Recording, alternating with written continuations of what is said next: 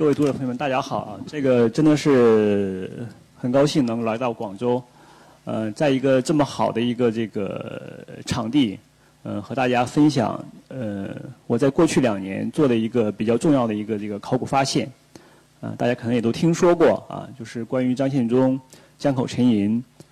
这个也是2017年度这个全国10大考古新发现之一。既然讲到这个江口沉银呢，我们就先从这个银子说起啊。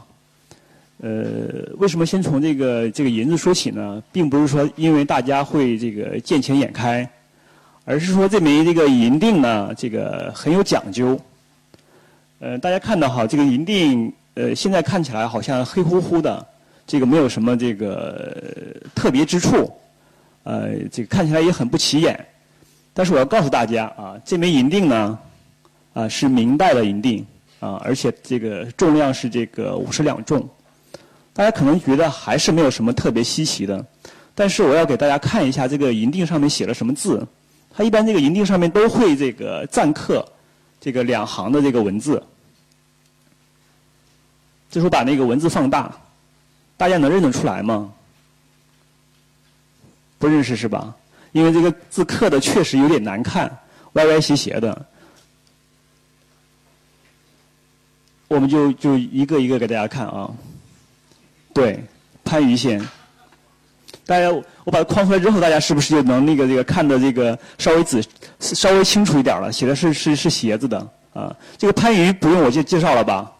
这个可能大家在座的都比我熟悉啊。对，在这个明代的时候，番禺县就在咱们广州。然后下面的字呢？对，解响银啊。这个解是什么意思啊？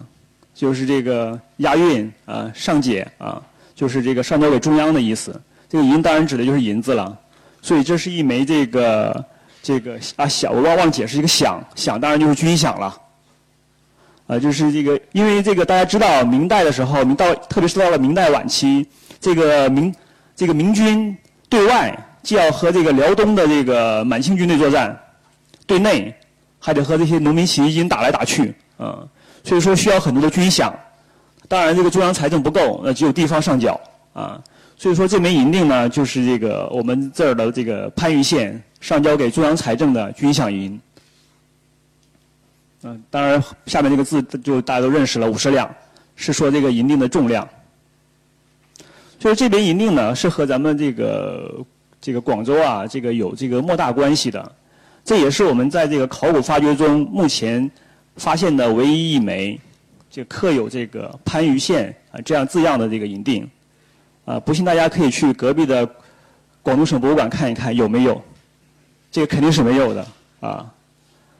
所以说，但是呢，大家也不要遗憾，在这个7月份我们会在广东省博物馆办一个张献忠的这个展览，这枚银锭应该会来啊，大家可以亲眼看到这枚银锭是什么样子的。但是今天来的在座的各位很幸运，你们是这个第一批见到这枚银锭的广州市民。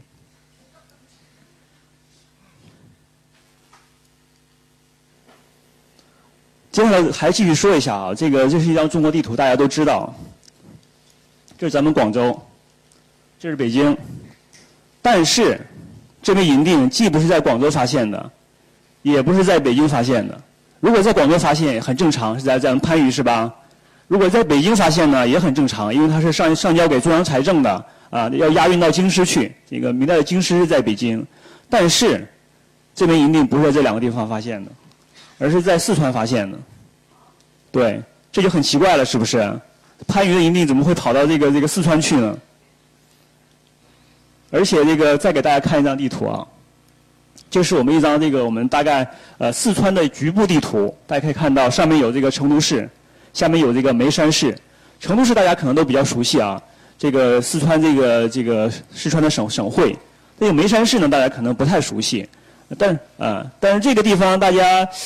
出了很有名的人物啊，苏东坡。对，这个是三苏故里啊，他现在还有三苏祠，包括他的家族墓地都在眉山市这个地方。而我们发现银锭这个地方呢，就在是眉山市彭山区江口镇，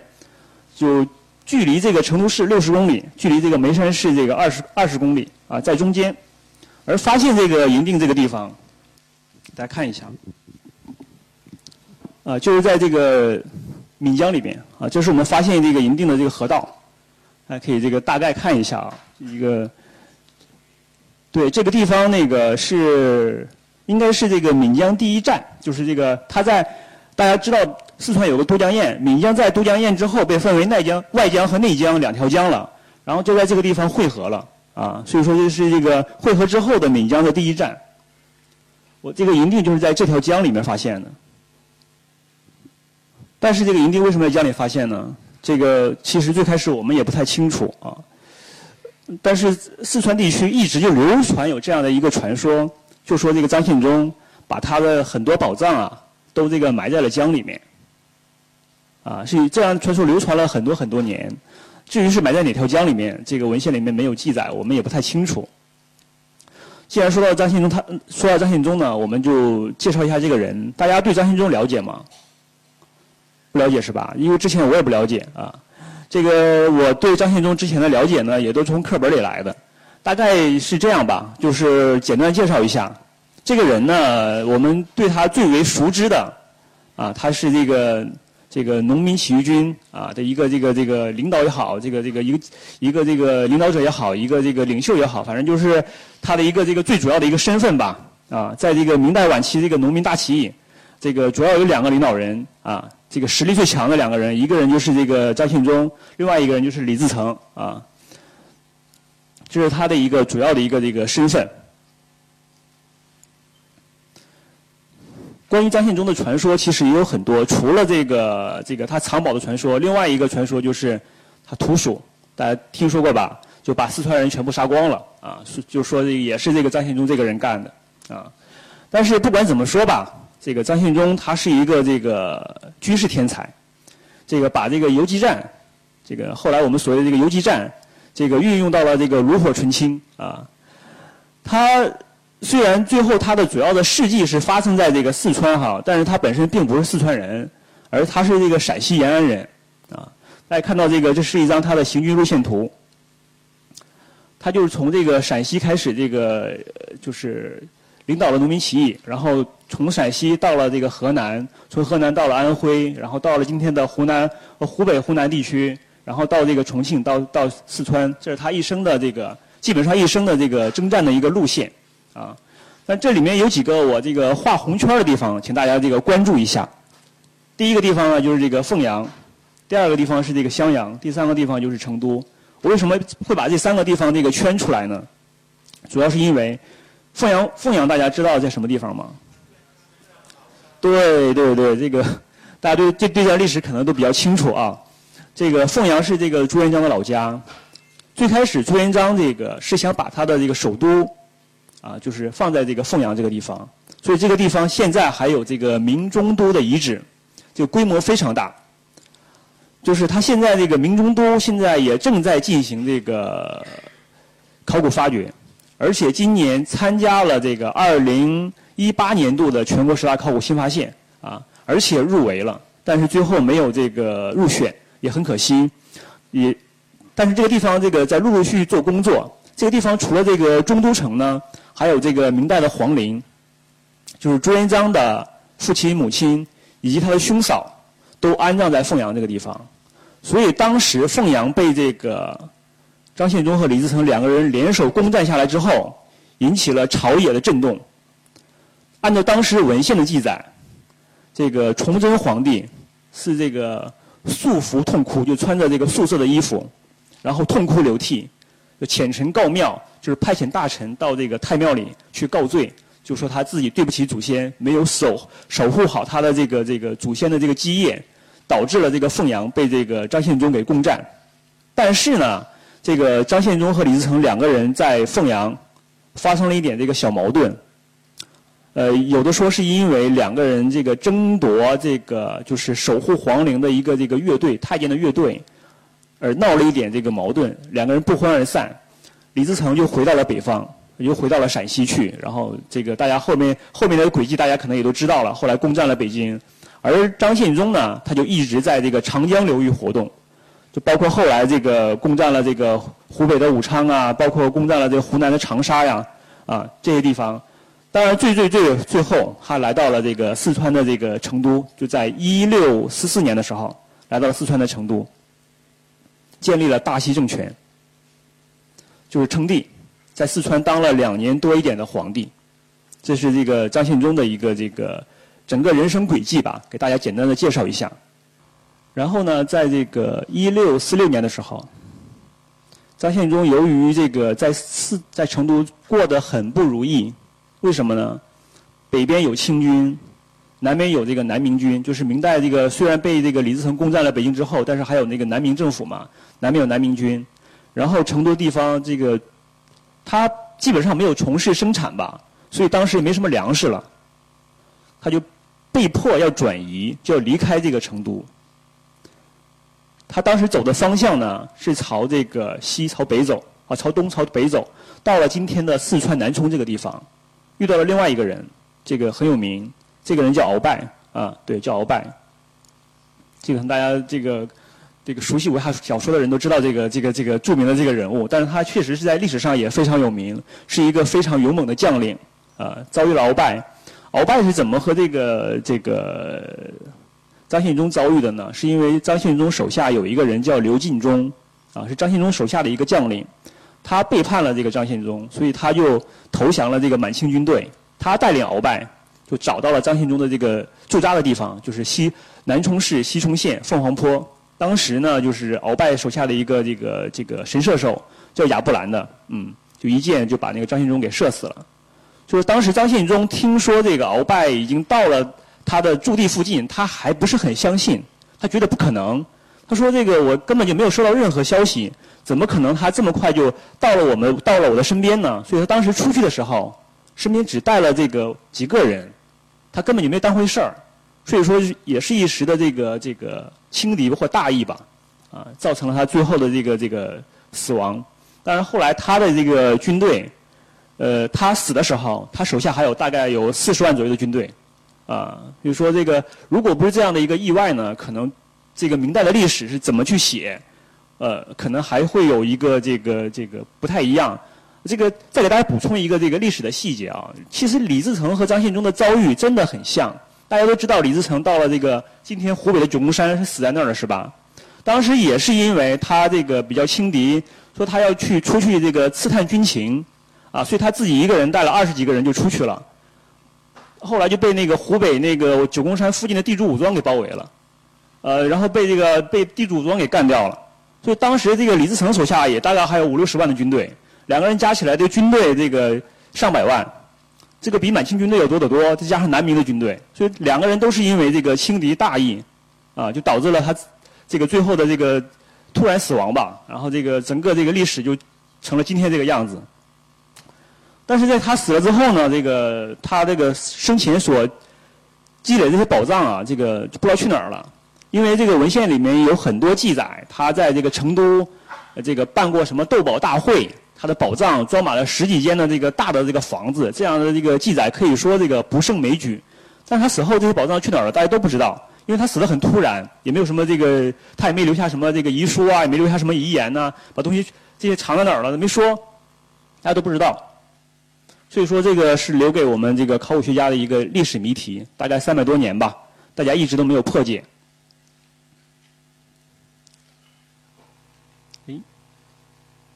然后一直到这个2005年的时候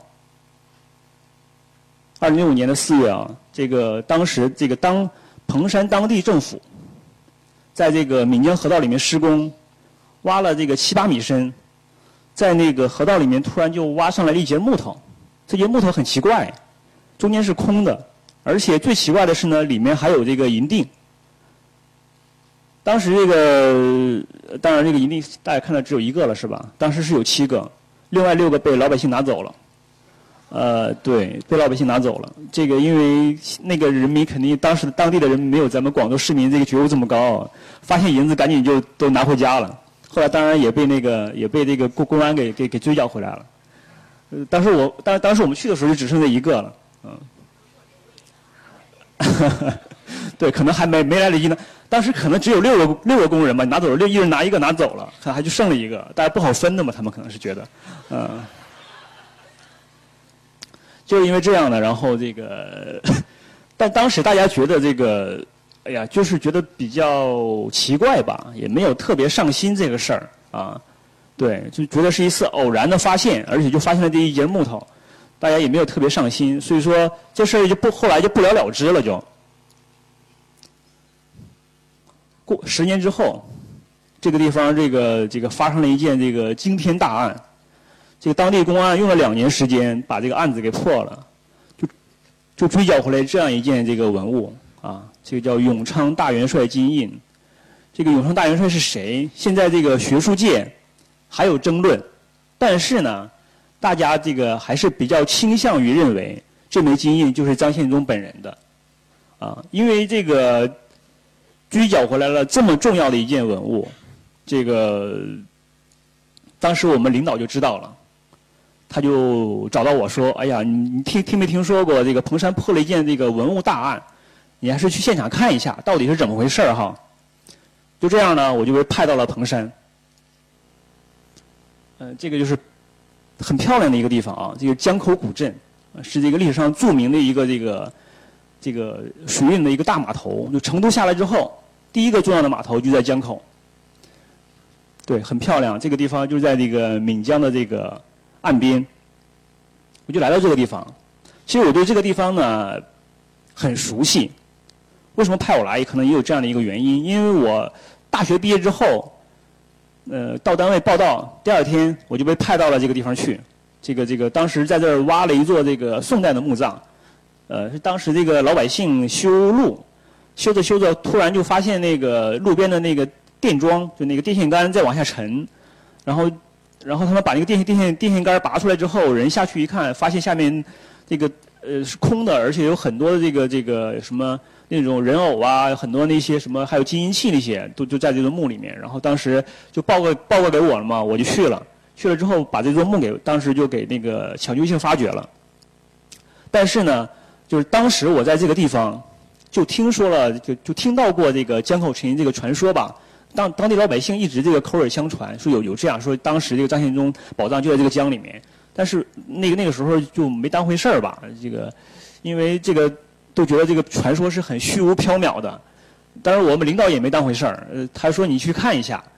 这个然后觉得这个地方可能也不会有特别重要的发现，所以当时就让我带着2个女同事一起去的。啊，因为他觉得这个发掘也可能也发掘不了吧，在江里面怎么弄啊？他说你先带着2个女孩去看一下，他因为那2个女孩也没什么经验，反正就不太重视吧。后来当然我也没想到后来会有这么重要的一个发现。那到了这个地方之后，我首要的问题就是这个，他说这个东西是这个从江里面出来的，但是我就要想这个去挖哪儿。因为刚才大家看到那个视频了吧，那个江面有500米宽，然后这个大概几公里长啊，这个去挖什么地方，这个就是我这个很面临的一个特别严重的一个问题。当时怎么办呢？如果是你们怎么办？是不是觉得很没有头绪？所以我在当地找线索。当时我去找线索，当地老百姓就一直在跟我这个强调，说这个，说他们当地啊，说老百姓就强调说我们那个江里面肯定有宝物，这个你下去挖吧，就一直在跟我反复强调说他们江里有宝物。但是这个东西按照这个考古的这个流程来说，那我们必须要先做勘探，对吧？你就要确定下面有东西才能挖。对，如果在陆地上，我一般就这样勘探。就是我们有洛阳铲嘛，大家也都知道这个，不管是盗墓的也好，考古的也好，反正都在用啊。这个工具大家都在用，一般的这个钻探下去，下面是有这个我们根据这个洛阳铲带上来这个土的颜色和包含物，就能够知道下面是有墓葬还是有这个生活居址啊。这是这个考古人的一个看家本领，但是这个东西在这个江里面没法用啊。对，那个东西怎么钻呢？下面又都是鹅卵石，而且还有那么深的水，所以这个考古的这个神器啊，这个没有任何作用。后来就没有办法，还得继续去问，啊，去这个跟当地老百姓打听，就说你们到底这个在哪儿发现过这个文物？到底在什么地方这个听说过这样的一个传说啊？他们又开始就说这个，你看一下这个，就这个什么石龙对石虎，金一万万五，石龙失了破这个买到成都府，对，这个是当地老百姓口中的这个寻宝诀，啊，对，寻宝诀就是我们去问这个老百姓，大家都知道这个，这个也朗朗上口啊。而且我们查了一下这个文献，这个民谣也好吧，在这个清代中期就已经有了啊，所以说这个流传了也这个200-300年。但是呢，这个我要提醒一下大家啊，不要以为有了这个寻宝诀就能够找到宝藏。啊，那个都是电影里面骗人的。我们对，我们还得这个做这个实实在在的工作才行。这样我们就规划了一个很科学的一个这个调查方法啊。这个怎么来调查呢？这个我们就找当地这个要了这个村民的这个资料，就是普查了一下当地到底有多少位60岁以上的这个老年男性，啊。这个是这个考古调查的一个基本的一个常识，要问这个老年男性，为什么这样呢？因为我不太清楚这个广州本地这个情况是怎么样啊。因为在四川这个地方，一般的这个村里面，这个老年男性才是本地人，一般的这个女性都是从外面嫁进来的啊。他们同村之间这种通婚的并不多啊，所以这个老年女性呢，她基本上都是从外面嫁进来的，所以她不太了解这个当地的一个情况。至于这个年轻人，肯定大家就更不知道了啊。这个所以就这个问年轻人，他可能连这个那个寻宝诀可能都没听说过啊。所以说我们就把这个当地老年男性这个基本上这个普查了一遍啊，然后这个对他们进行了一个这个调查。当然，我们后来还去问了一些曾经在河道里面施工的工作人员，他们不是挖到过那个银子吗？把它挖出来了。还有一些这个找那个破案的那个公安干警啊。就那些抓回来的那些人，他们在什么地方把它挖出来的？就通过这样的一个这个询问啊，就基本上让我们心里稍微有了一点这个底气吧。当然，这个问是一方面，这个毕竟这个是口头的一个调查，可能会有很多偏差。我们后来又联合了很多这个科技单位啊，这个是我们电子科技大学的这个。还有这个成都这个核物理研究所的，他们专门做这个地球物理勘探的啊，就用这样的一个方法。我们最开始是在陆地上做实验，因为那个直接去水上我们不知道能不能成功。我们现在陆地上做实验啊，就是比如说我们找了一些这个银子埋下去，埋到土里面去，然后用这样的仪器，然后在这个陆地上先测一遍看有没有，然后再把这个水的这个因素考虑进去。啊，调整它的一个那个指标一个指数，在水上再做这样的一个这个勘探吧，就是这个探测。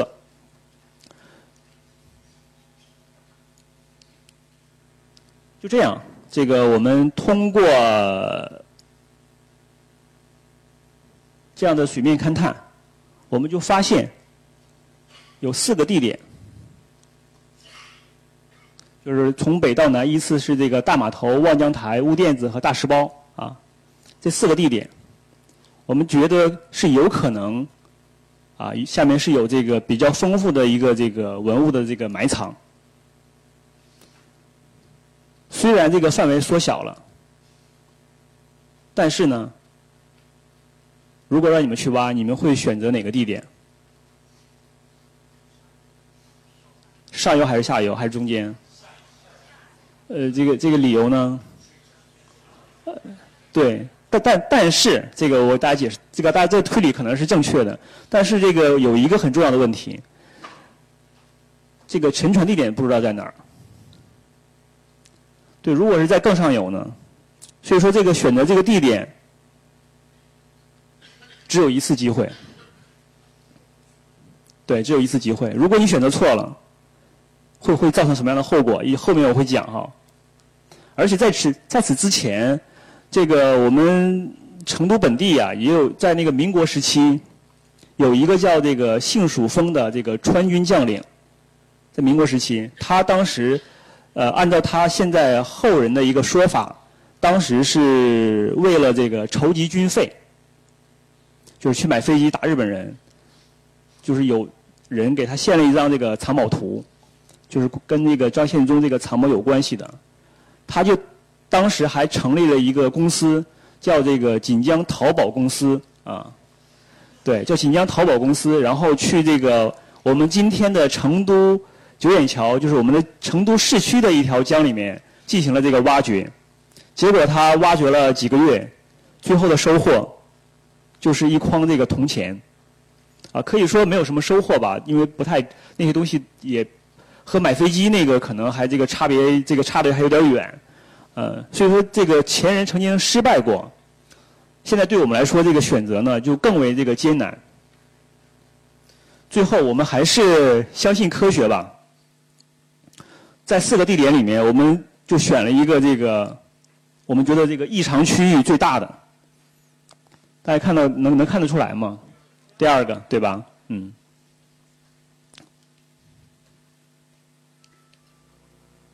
这就是第2个地点，那个望江台。最后我们就选择了这个地点。虽然当时作为这个考古领队，在这个地点的选择上面，这个面临了这个很大的这个压力，但是不能一直拖，拖的话就会过了这个时间窗口。啊，为什么这样？我后面也会讲。所以就选择这个地点，我们就说那开始干吧。接下来就是怎么挖。地点选择好了，大家会怎么挖？枯水也好一点是吧？但是也还是有水。对，当时我就面临2个选择。刚才有这个读者在说这个挖人是吧？就是潜水。对，因为这个潜水呢，这个是一种方法啊。对于我本人来说，这个也没有问题，因为我现在手上有这个大概13个这个潜水证。啊，去做潜水这个挖掘可能不是什么问题，但是当时我也考虑了这个岷江的这个情况，因为这个江里面和海里面不太一样，这个基本上没有什么能见度啊，那个水非常的浑浊，而且呢，你这个潜下去之后，这个水是这个流动的特别厉害，这个没有办法这特别这个稳固的一个这个。固定地点可以工作。再说了，这个考古和这个他们那些盗墓的呀、捞宝的不太一样，我们还得做这个很多技术性的工作，比如拍照啊、摄影啊、做什么3维扫描啊，做这些工作。所以这样的这个环境并不是特别适合潜水，所以这个方案呢，直接就被这个 pass 掉了。我们就选择了第2个方案做围堰。对，就是说这个做围堰呢，就是把水排出去的这样的一个方案啊。当然，这个之前在中国考古界从来没有任何一个考古工地用过这个围堰的方法来做考古发掘。大家可能知道，咱们广东最著名的南海1号啊，在今天的在阳江海陵岛啊那儿水晶宫啊，那个当时是这个把那个船整体打捞上来了，然后现在在这个馆里面进行考古发掘。当然，这个也是对我们的一种启发哈。我们说，能不能这个把这个水下的环境变为陆地上的环境啊？那就是说，这个我们当然不可能把这片这个江底全部这个把它捞上来，然后去这个博物馆里面挖。所以说，我们就还是在就地把它围起来，把水抽干啊，这样来挖。但是刚才就涉及到我刚才说的那2个问题：第一，你的工作时间这个是有限制的，只能在枯水期做啊。它每年的枯水期就是这个每年的大概有6个月的时间节点吧，从11月份到第2年的4月份，这个是我们工作的一个这个时间节点。错过了这个时间节点之后，你这个工作就没法做了。大家可能知道，这个每年枯水季的时候，这个水深大概只有2米多一点吧，2米到3米。但是到了这个丰水季，夏天，这个水马上就涨上来了，这直接这个水量翻倍，而且这个做围堰。在这个洪水期间做围堰也很不安全，这个也是我们考虑的。所以说我们的工作时间每年就是6个月，但是这个围堰施工每年就是有2个月的时间，我们挖掘时间只有4个月。所以说这个刚才我讲到了，如果你的这个围园地点选择错了，会怎么样？比如说你2个月围完了之后，你再挖下去，继续挖2个月，4个月过去了，发现上面没东西，你再重新做围堰，再重新挖，时间来不及了，对不对？每年因为我只有6个月的时间，就这样的话，这个选择地点是一个头等重要的事情。当然，我们这个方案这个做好之后，就面临这个问题了，这个怎么围？刚才我也说了，这个中国考古圈从来没有人这么干过。对于我们来说，这个就是摸着石头过河。这个如果是你们肯定也在座，不知道有没有学这个水利工程的哈，可能会大家比较了解。其他行业的人估计跟我都差不多，对这个东西也是这个一头雾水，不知道怎么围。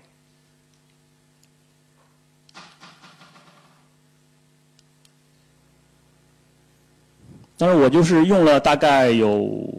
7、8个月的时间吧，就去那个学这个东西。对，反正这个作为一个考古领队，还是真的蛮不容易的，